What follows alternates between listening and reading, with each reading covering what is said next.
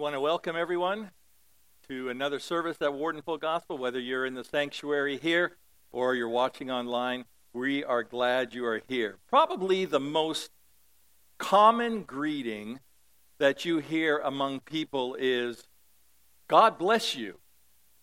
We say it when people sneeze God bless you. Sometimes, if you receive an email at the very end of the email, as people sign off, they may say something like, many blessings, and then there's their name. Have you ever taken time to think about what in the world does blessing mean? What is a blessing? How do you, how do you define blessing? Would you know what a blessing is if you were confronted with a blessing? If you pray for God to bless somebody, how would you know if it really happen. The word bless in the Bible is the Greek word makarios, and makarios is the word for happy. In other words, to be blessed is to be happy. To have a blessing is to have happiness in your life. So today, as we begin a series of messages from the Gospel of Matthew, particularly the most famous sermon that Jesus ever spoke. It's called the Sermon on the Mount. And it's, it's the message where Jesus talked about eight ways on how you can be blessed by God. Eight ways in how you can receive a blessing in your life. So when Jesus talks about being blessed, he is saying that you will be happy in your life if you do these eight things. I don't know about you, but I want to live in God's blessing.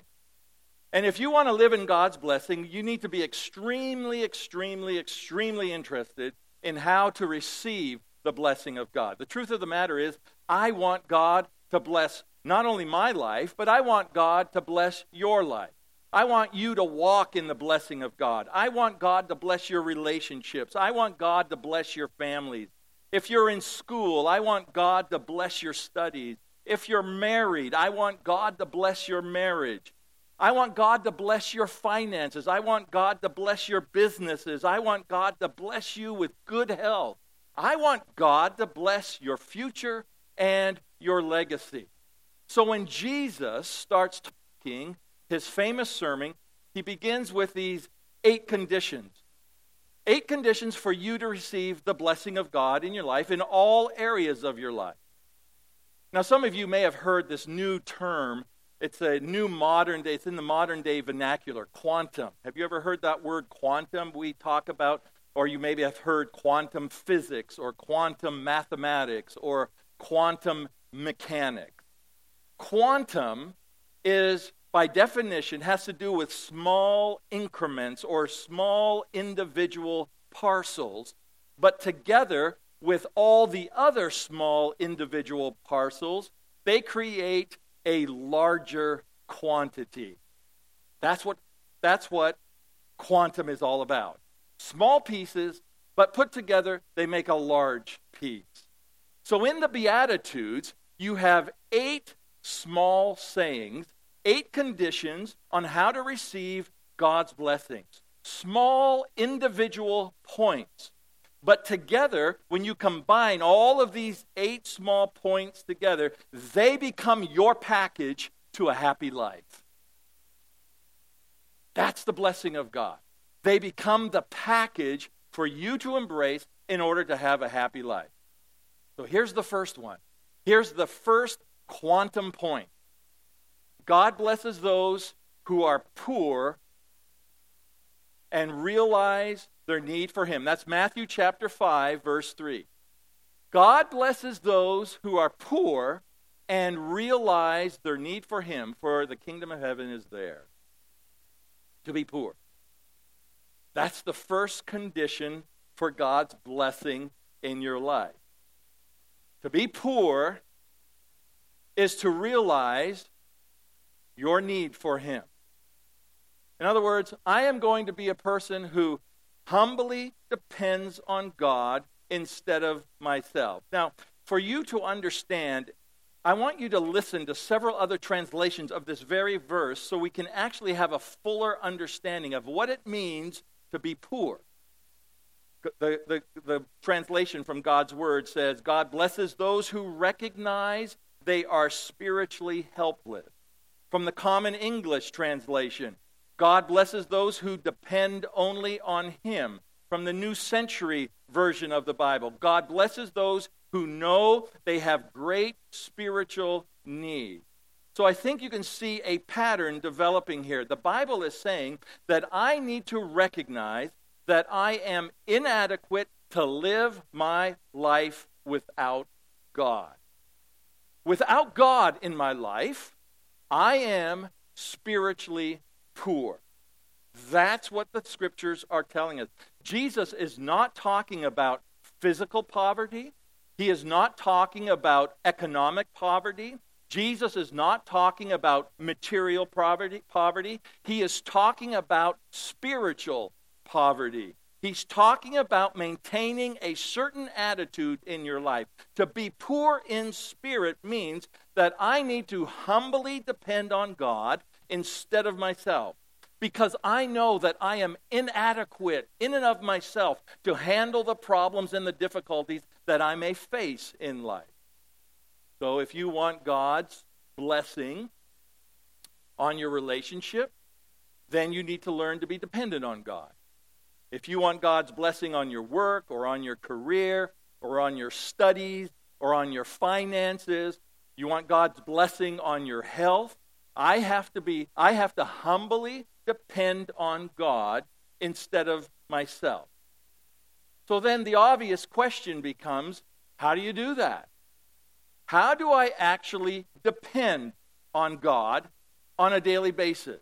That's the obvious question. If God wants to bless my life, if I'm poor in spirit, meaning I am going to depend on God, the question then has to be how do I do that? And the Bible gives us practical ways on how you can do that and how you can put this into practice in your everyday life, every single day of your life, even this week. You can put these things into practice and you can experience the blessing of God. If you practice these points, you will become a person who is poor, which means you will you are depending completely on God rather than yourself. How do you express your dependence on God? Well, the first way you do that is I'm going to depend on God's wisdom. That's the first point on developing dependence on God. I am going to depend on God's wisdom. Not my wisdom, God's wisdom. In other words, I'm going to listen to what God says and I'm going to follow what God says I should do. Proverbs chapter 14, verse 12 says, There is a path before each person that seems right, but it ends in death. Now, you need to circle, if you have your Bibles open and you're following along, you need to circle that word seem. There is a way that seems right for us as human beings, but in the end, it's a dead end. Our ideas often lead us to dead ends, even unto death. Have you ever had in your life this feeling that something was very, very, very right? You just absolutely know that this was the right thing to do. You knew it was the right thing you do. You felt it in your heart. It was the right thing to do. And then you went ahead and did it, and it ended up being very, very wrong. In fact, it was, if you reflect back on it, it was a very dumb thing for you to do. And it became a total fiasco and a failure in your life. That's what this verse is describing for us here. There is a way that seems right to us, but it often ends into a bad situation. There's an old country western song, if you listen to country western music. How can it be, the song goes, how can it be wrong when it feels so right. See, there are a lot of things that are wrong that feel so right in the moment. Feelings, things that you feel, your feelings can lie to you. A lot of stuff feels right, But in the end, it ends up being very bad. And six months later, you're talking to yourself and you say to yourself, What in the world was I thinking? How in the world did I get so messed up in this one thing? How did I get my life so entangled in something so stupid? And now you're scared and you're hurt and you're in debt and you're wondering to yourself, how am I ever going to recover from this? I'm sure all of us, those of you watching and those of you in the sanctuary, all of us, I think, could give a testimony in our lives where we had this feeling that seemed so right, this hunch. It was going to be a good thing. And then it ended up being a dead end. It happens in friendships. Oh, we had this perfect relationship. It's, it's, this is the person I've always wanted to be with. This is a, the perfect person that I should marry. I know this person is for me. It can happen in our investment. I know this is where I should put my money. This is this stock I'm going to invest in. This is a sure winner. This is the big deal for me. If I invest in this, I'm going to clean house. And then it flops. We could probably spend the rest of the day thinking of times and opportunities, thinking of very painful examples where we wished where we wish we should have taken our time and maybe listened and maybe prayed about and listened to God instead of acting on our gut feelings. Just because you feel something here in your pit of your stomach doesn't make it right. And the Bible is saying is this if you want fewer dead ends, if you want to have fewer defeats, if you want to have fewer failures in life, Listen to this verse, Proverbs chapter 3, verse 5 through verse 7. Trust in the Lord with all your heart. Do not depend on your own understanding. Seek his will in all you do, and he will show you which path to take. Don't be impressed. What? Don't be impressed with your own wisdom. Instead, fear the Lord and turn away from evil. In other words, don't depend on your own wisdom. Don't depend on what you think is the right thing to do. Don't depend on your gut feelings. Don't depend on your hunches because those things will often lead you astray. Don't go around saying, I can handle this, I can do this and that. I've got a plan, I've got it all figured out, I've got it all master planned out, I know what to do. No, no, no, no. Depend on God's wisdom. Not what your friends are saying, not what you think. Don't rely upon your own feelings. James chapter 1, the next verse says, This is what we need to do. If you want wisdom, and if you want the direction you need in your life, ask a generous God, and He will give to you what you're asking for. He will give you wisdom. He will not rebuke you for asking. You don't have to be qualified for it, you don't have to be a certain age. All you have to do is say, God, I need your direction. I need input. I need your wisdom. Listen, God doesn't want you to hit dead end. God doesn't want you to go through failure after failure after failure in your life. God wants you to succeed in life. God wants you to be a wise person. God wants you to make be a person that makes smart decisions with your time, with your relationships, with your money. And God is saying here in this verse, listen, here I am. All you have to do is ask me, and I will give you wisdom, and I will give it to you generously. I will give it to you graciously. If you want to be a wise person and you want to make smart decisions, all you have to do is ask me for direction in your life. That means every single day you need to have a daily awareness of walking with God understanding and knowing that God's presence is with you, immersing yourself in reading the Bible, taking time to have prayer and reflection, making yourself taking moments where you are placing, literally placing your reliance, taking it off of yourself, and giving it to God on a daily basis so that God can guide you. Living on God's wisdom rather than on your own wisdom. The second point is if you want to be a person who expresses their dependence on God is you need to depend on God's strength. Now, you've probably noticed you get tired. Some of your eyes are getting a little heavy now. And at the end of the day, you feel worn out. And you're running low on energy. And the reason we get tired is because, listen, we're human. We're human. Your strength is limited, but God's strength is unlimited. Your strength is finite. God's strength is infinite. Your strength is exhaustible. That's why you get exhausted, but God's strength is inexhaustible. See, God never runs out of energy, and God never gets tired. Psalm 84, verse 5.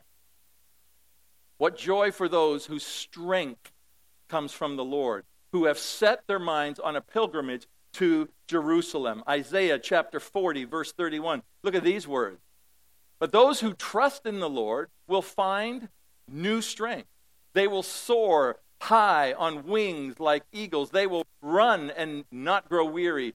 They will walk and not faint. Let me say, let me say this.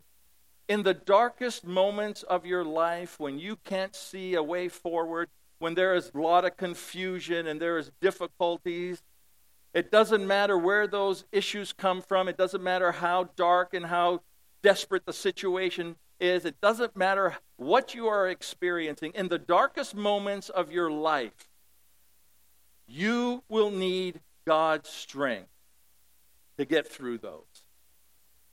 I've seen over the years people divorce and never recover. I've seen people go through major illnesses. I've seen pe- people go through bankruptcy or get fired from their job. I've seen people get laid off, even get arrested. I've seen people go through mental issues and never recover. I've seen people go through all kinds of things and they never recover. The only way you can get through the darkest days of your life,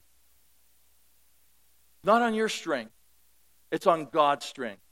You have got to come to a place where you rely totally and completely on Him. Psalm 73, verse 26 says these words My health may fail, and my spirit may grow weak, but God remains the strength of my heart. He is mine forever. Here's a statement that all of us should memorize. Those of you in the sanctuary, those of you watching at home right now, Here's a statement you need to memorize God remains the strength of my heart. We need to memorize that right now. God remains the strength of my heart. Let's say it together. At home, you may speak it out aloud, but those in the sanctuary, say it together. God remains the strength of my heart. God remains the strength of my heart. Where is that found? In Psalm 73, 26. What does Psalm 73, 26 say? God remains the strength of my heart. Here's what I want you to do you need to write this verse on a card and read it over and over and over again until you have it memorized. And you need to say it at least 10 times a day, where you say, This verse is my most important affirmation in my life. When you get up in the morning and you don't feel like you have enough energy to get started and you're sitting on the edge of your bed, God remains the strength of my heart. When you go about your work, when you go to your business or whatever you are doing, you come across troubles and issues and conflict with people, you say, But God remains the strength of my heart. Late in the afternoon, when you get a phone call, and it's a bad news phone call, and it's terrible, and you are frustrated, and you are anxious, and you're scared, and this phone call has created stress in your life, and anxiety is overwhelming you. Pause, and you say, But God is the strength of my heart. At the end of the day, when you're running out of energy and you're getting tired and you have a lot of things to still accomplish and you feel weary within your spirit and you feel weary in your soul and you still have things to get done for the day, God remains the strength of my heart. When you go to bed at night, and you put your head on the pillow, and you think of all the things that are ruminating around in your mind, things that you didn't get done. You're maybe even beginning to feel loneliness starting to creep in, and there is there are worries that are starting to overwhelm you, and you you feel you feel fear taking hold of your heart as you're laying there in the darkness of your bedroom and you feel this anxiousness rising up within you. You say to yourself, "But God remains the strength of my heart."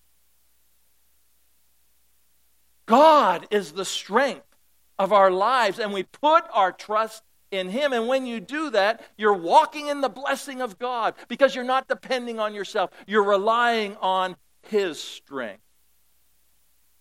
Hudson Taylor was a famous missionary to China back in the 19th century. He lived to be a very old man, and in his old age, he began to lose his health and he began to get weaker and weaker. And he wrote a letter to a friend, and he wrote these words I am so weak, I can no longer work. I am so weak, I can no longer study. I am so weak, I can no longer read my Bible. I can't even pray. I can only lie still in the arms of God like a little child in trust. Listen, friend, Sometimes in your life, you are going to experience weakness to the extent that you won't be able to pray. Sometimes in your life, you're going to experience a weakness where you won't be able to even read your Bible. Sometimes in your life, you are going to experience sickness where you won't be able to work. Sometimes in your life, you're going to experience weakness so weak that you won't be able to do anything. What do you do in those kinds of moments? I rest in the strength of my Lord to sustain me and carry me like a child in his arms. God remains the strength of my heart. Here's the, here's the paradox in life, of life. The more you are weak, the more you're going to depend on God. And the more you depend on God, the stronger your faith becomes. And the third point is I need to depend on God's timing. I need to depend on God's timing. The Bible is very clear and describes the fact that there are seasons in your life and in my life. And one of the seasons is the season of waiting. And it's a season we don't like very much. When we go through these various seasons of life, one of the seasons we don't like is this whole aspect of waiting. But please don't think that just because you are in a season of waiting, that somehow God has stopped working. Please understand that though you may be waiting for direction or you may be waiting for an answer to a prayer, doesn't mean that God has stopped wait, uh, working while you are in this season of waiting. While you are waiting, God is still working. He's just taking us through a season of waiting because the timing isn't right for us, or there are still some things that we need to learn through the circumstances we go through. Psalm 31, verse 14 and verse 15. Notice it. But I am trusting you, O Lord saying, You are my God. My future is in your hands. Rescue me from those who hunt me relentlessly. We say, When, Lord? When are you going to do this? And it seems, it seems like God is never in a hurry. You've probably prayed this God, when are you going to do this? And it seems to you in your spirit, God is never in a hurry. We say, When is this going to happen? God, are you, are you doing what you said you promised you're going to do? And God seems to say, I'm watching, I'm working, just continue to trust me. You see, the problem with waiting is that in our human nature and in the culture in which we live in, we don't like to wait. We want things done absolutely quickly. Everything has to be done fast. When I go through a fast food restaurant, those drive through places, you go to the first window and you see the attendant. He wants or she wants your money. And after they've collected the money, they usually say to you, okay, go pick up your order at the second window. And by the time you reach the second window, there is something in your heart and in your spirit, in your mind, where you say, I just need to roll down the window, and put out my hand, and food is going to be there. Just want to grab and go. I don't even want to wait 20 seconds. I remember our son, when he was younger, about six or seven years old, he used to say to us, We're a fast family, aren't we? But it's, it's the culture in which we live in. We like to do things fast and quick. That's the way we are wired. And it goes against everything. It goes against God's blessing in our lives because God's blessing comes through times of waiting. Ecclesiastes chapter 3, verse 11. Look at this verse. Yet God has made everything what? Beautiful in whose time? His time. Not our time, His time. He has planted eternity in every human heart, but even so, people cannot see the whole scope of God's work from beginning to end. You need to circle that verse. That is an incredibly powerful verse. We've been there. You may be in a time of waiting right now, and maybe you're here, maybe you're watching online, and you're frustrated because of how slow things are working in your life. Isaiah chapter 60, verse 22. Here's a great promise the smallest family will become a thousand people, and the tiniest group will become a mighty nation. At the right time, I, the Lord, will make it happen. Now, this is a promise in the Bible of the formation of the nation of Israel. But it's also something, if you look at this verse, it's also something that we need to understand. It's a promise that we need to understand how God works in our lives during times of waiting. Listen, the world waited thousands of years for Jesus to come the very first time. But at the right time, in God's time, Jesus was born into the world. And as a Christian church, we've now been waiting over 2,000 years for Jesus to come again. And people, people are saying, When is Jesus coming again? People ask. When is he coming? At God's right time. In God's time, that's when Jesus is going to return. Now, you need to write this down. Look, look at this. A delay is not a denial. While I'm waiting, God is working. Now, we may think God is saying no to us, but in reality, God is saying not yet.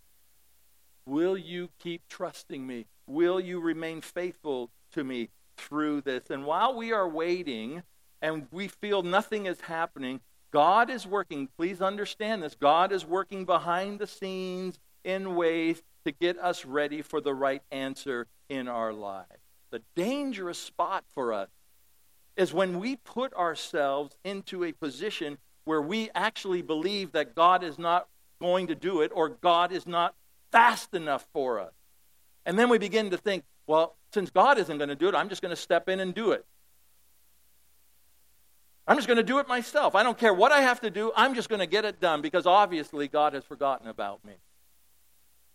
Can I share with you a little lesson? God always, listen to this, God always gives his best to those who wait.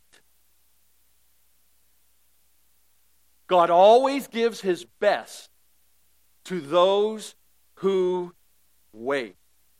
If you get in a hurry, or you step out and you say, I'm just going to go ahead and do whatever I need to get done, it's all, you're always going to settle for second best in your life. If you get frantic and you get nervous and you get hurry and, and you, you, you begin to start answering your own prayers, you're going to come to a place where you are going to create a terrible, terrible mistake. That's what Abraham did. God promised Abraham, I'm going to give you a son. When it didn't happen, didn't happen, and it didn't happen because Sarah, his wife, was not able to conceive. Abraham took the handmaiden of Sarah, got her pregnant, and then a little boy was born named Ishmael. Here, God, here is the son you promised. Here is the one that you promised me. And God said, That's not the baby I was going to give you. That was your plan. That was not my idea. Micah chapter 7, verse 7. Notice this verse. As for me, I look to the Lord for help. Notice this. I wait confidently for God to save me, and my God will certainly hear me. Poor in spirit means I am going to maintain an attitude that I am humbly depending on God instead of myself. I'm going to depend on God's wisdom. I'm going to depend on God's strength. I'm going to depend on God's timing. God will answer when He is ready to answer, and He knows when I am ready for that answer. And if you want God's blessing, you've got to learn this truth today. Number four, depend on God's defense. Depend on God's defense.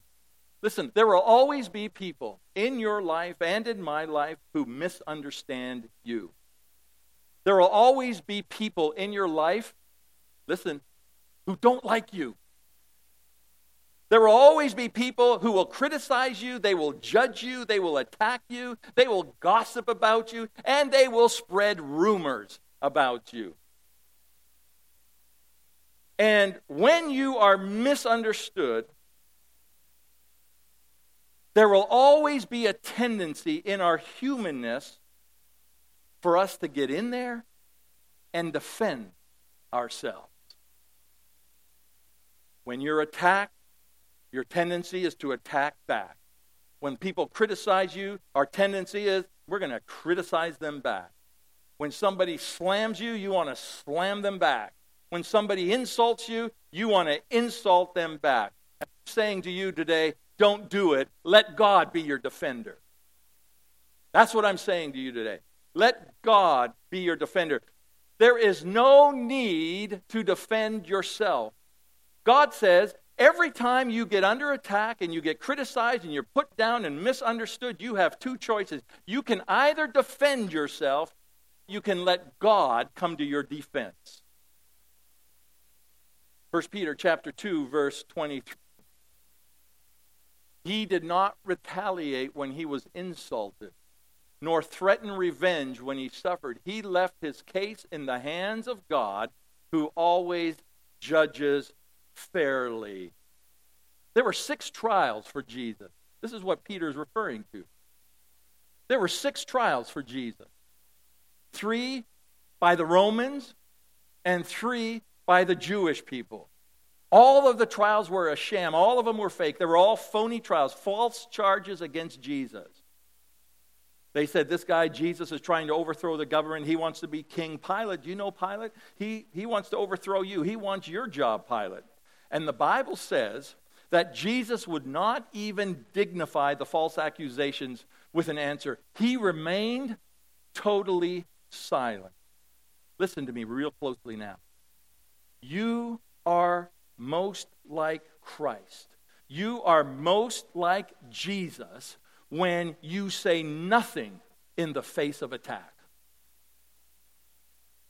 You are most like Jesus Christ in the face of injustice, unfair criticism, in the face of lies about you. You will be most like Jesus when you say nothing and remain completely silent. And you say, I am just going to put this in the hands of God. He is going to be my defender. God is my defender. I don't need to even defend myself back, and I'm going to remain silent.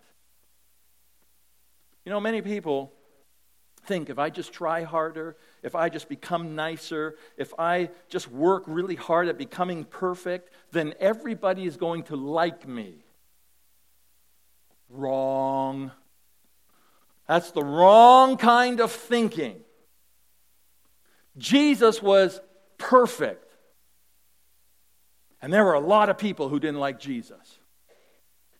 Even if you were Jesus and if you were there are still going to be people in this community, in this city, that are not going to like you no matter how hard you try. People will still verbally attack you. They will criticize you. People will continually misunderstand your motivation because why? We are a broken people. We live in a broken world. But in this environment of our brokenness where people are vile and angry towards you, you don't need to defend yourself. You are just like Jesus if you keep your mouth shut. So when you're on the freeway and someone expresses to you the international finger sign of displeasure, you don't need to express the finger of displeasure back to them.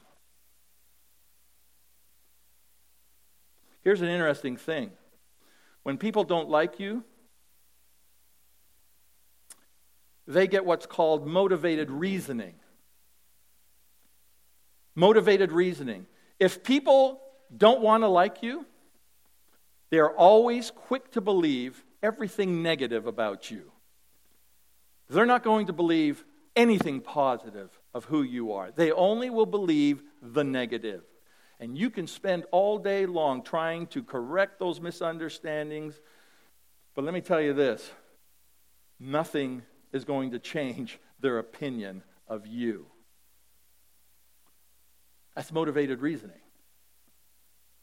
Psalm 2, verse 12 says, What joy for all who take refuge in him, meaning God. In other words, you don't need to be a person who defends themselves. You let God be your defender. You let God defend you against accusations, against the critics. You can spend all your days and all your time trying to correct all those criticisms. You don't, that you don't have time for anything else. And it's still not going to change the opinion, the attitudes, and the minds of people who dislike you anyway. And so many times, we cave in to all the negativity that comes towards us and we take it personally. Psalm 62, verse 5 through verse 7. Look at these words. Let all that I am wait quietly before God, for my hope is in him. He alone is my rock and my salvation, my fortress where I will not be shaken. My victory and honor come from God. From God alone. He is my refuge, a rock where no enemy can reach me. If there's any person who experienced the criticisms in his entire life, it is this psalmist who was David. He was attacked his entire life. Most of his life, people were wanting to kill him. Yet here, here, here he is saying, God is my protector. God is my defender. God is my victor. He is my shelter. I'm going to put my trust in the Lord. I'm going to find my refuge in Him. In other words, he is saying, let God handle all those who are lying against me. Let God handle all those who are spreading rumors and gossip about me. Let God handle those who are making false representations against me. I'm just going to trust in Him because I am living not for anybody except for an audience of one. And that is my Lord and Savior, Jesus Christ. One last point, and I'll quit. One last point. The last thing you need to depend on is depend on God's wealth. One of the greatest sources of stress that people have in their life is this anxiety about money. The number one anxiety producing issue in this world is money. How am I going to survive? Am I going to make it? In fact, studies have shown that one of the top reasons why people get divorced is financial pressures, financial worries. It keeps people awake at night. It causes people to do all kinds of stupid things. These financial worries and these financial pressures cause people to put their security then in bank accounts and their jobs and investments when action, in actuality our security is found only in god. Philippians chapter 4 verse 19 look what it says. Philippians chapter 4, verse 19. And this same God who takes care of me will supply all, listen, this God who takes care of me will do what? Well, he will supply all your needs from where? From his glorious riches, which have been given to us through and in Christ Jesus. You need to circle that. His glorious riches. It's God's wealth. It's not your wealth that makes you secure. And when you put your security in God, it can't be taken from you. You can't lose it. Now, listen, as I'm wrapping up, if you think that your job or your business or your investments is what keeps you financially secure, you're going to find a lot of insecurity in life. Because, listen, jobs come and go. Econo- ec- the economy will go up or down several times in your lifetime.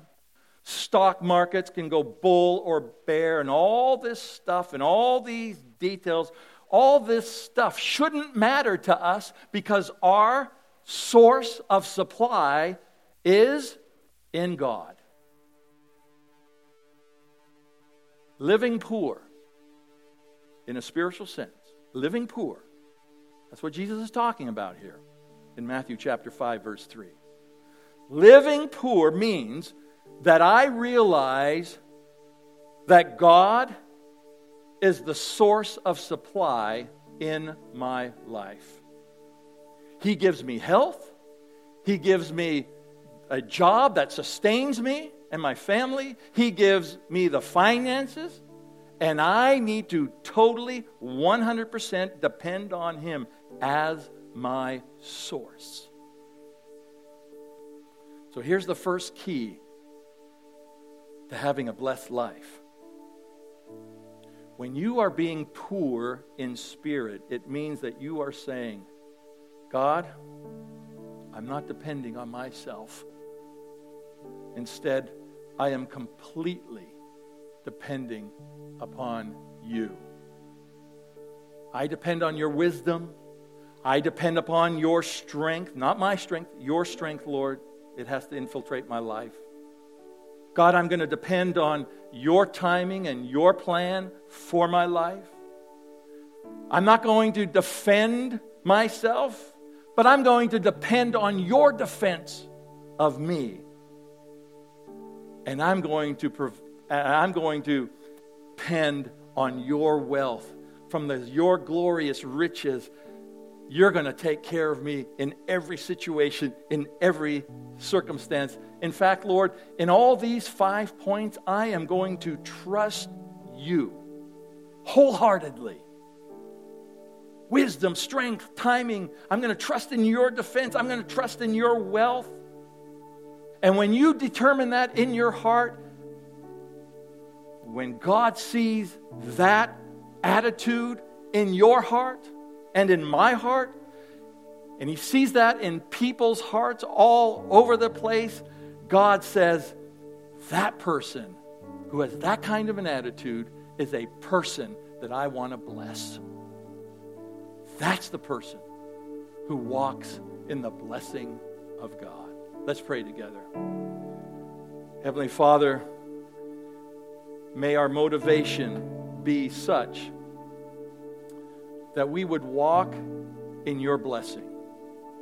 May our attitude in our heart, in our mind, in our soul, spirit, God, may our attitude be such that we live by trusting you wholeheartedly in all areas of our life.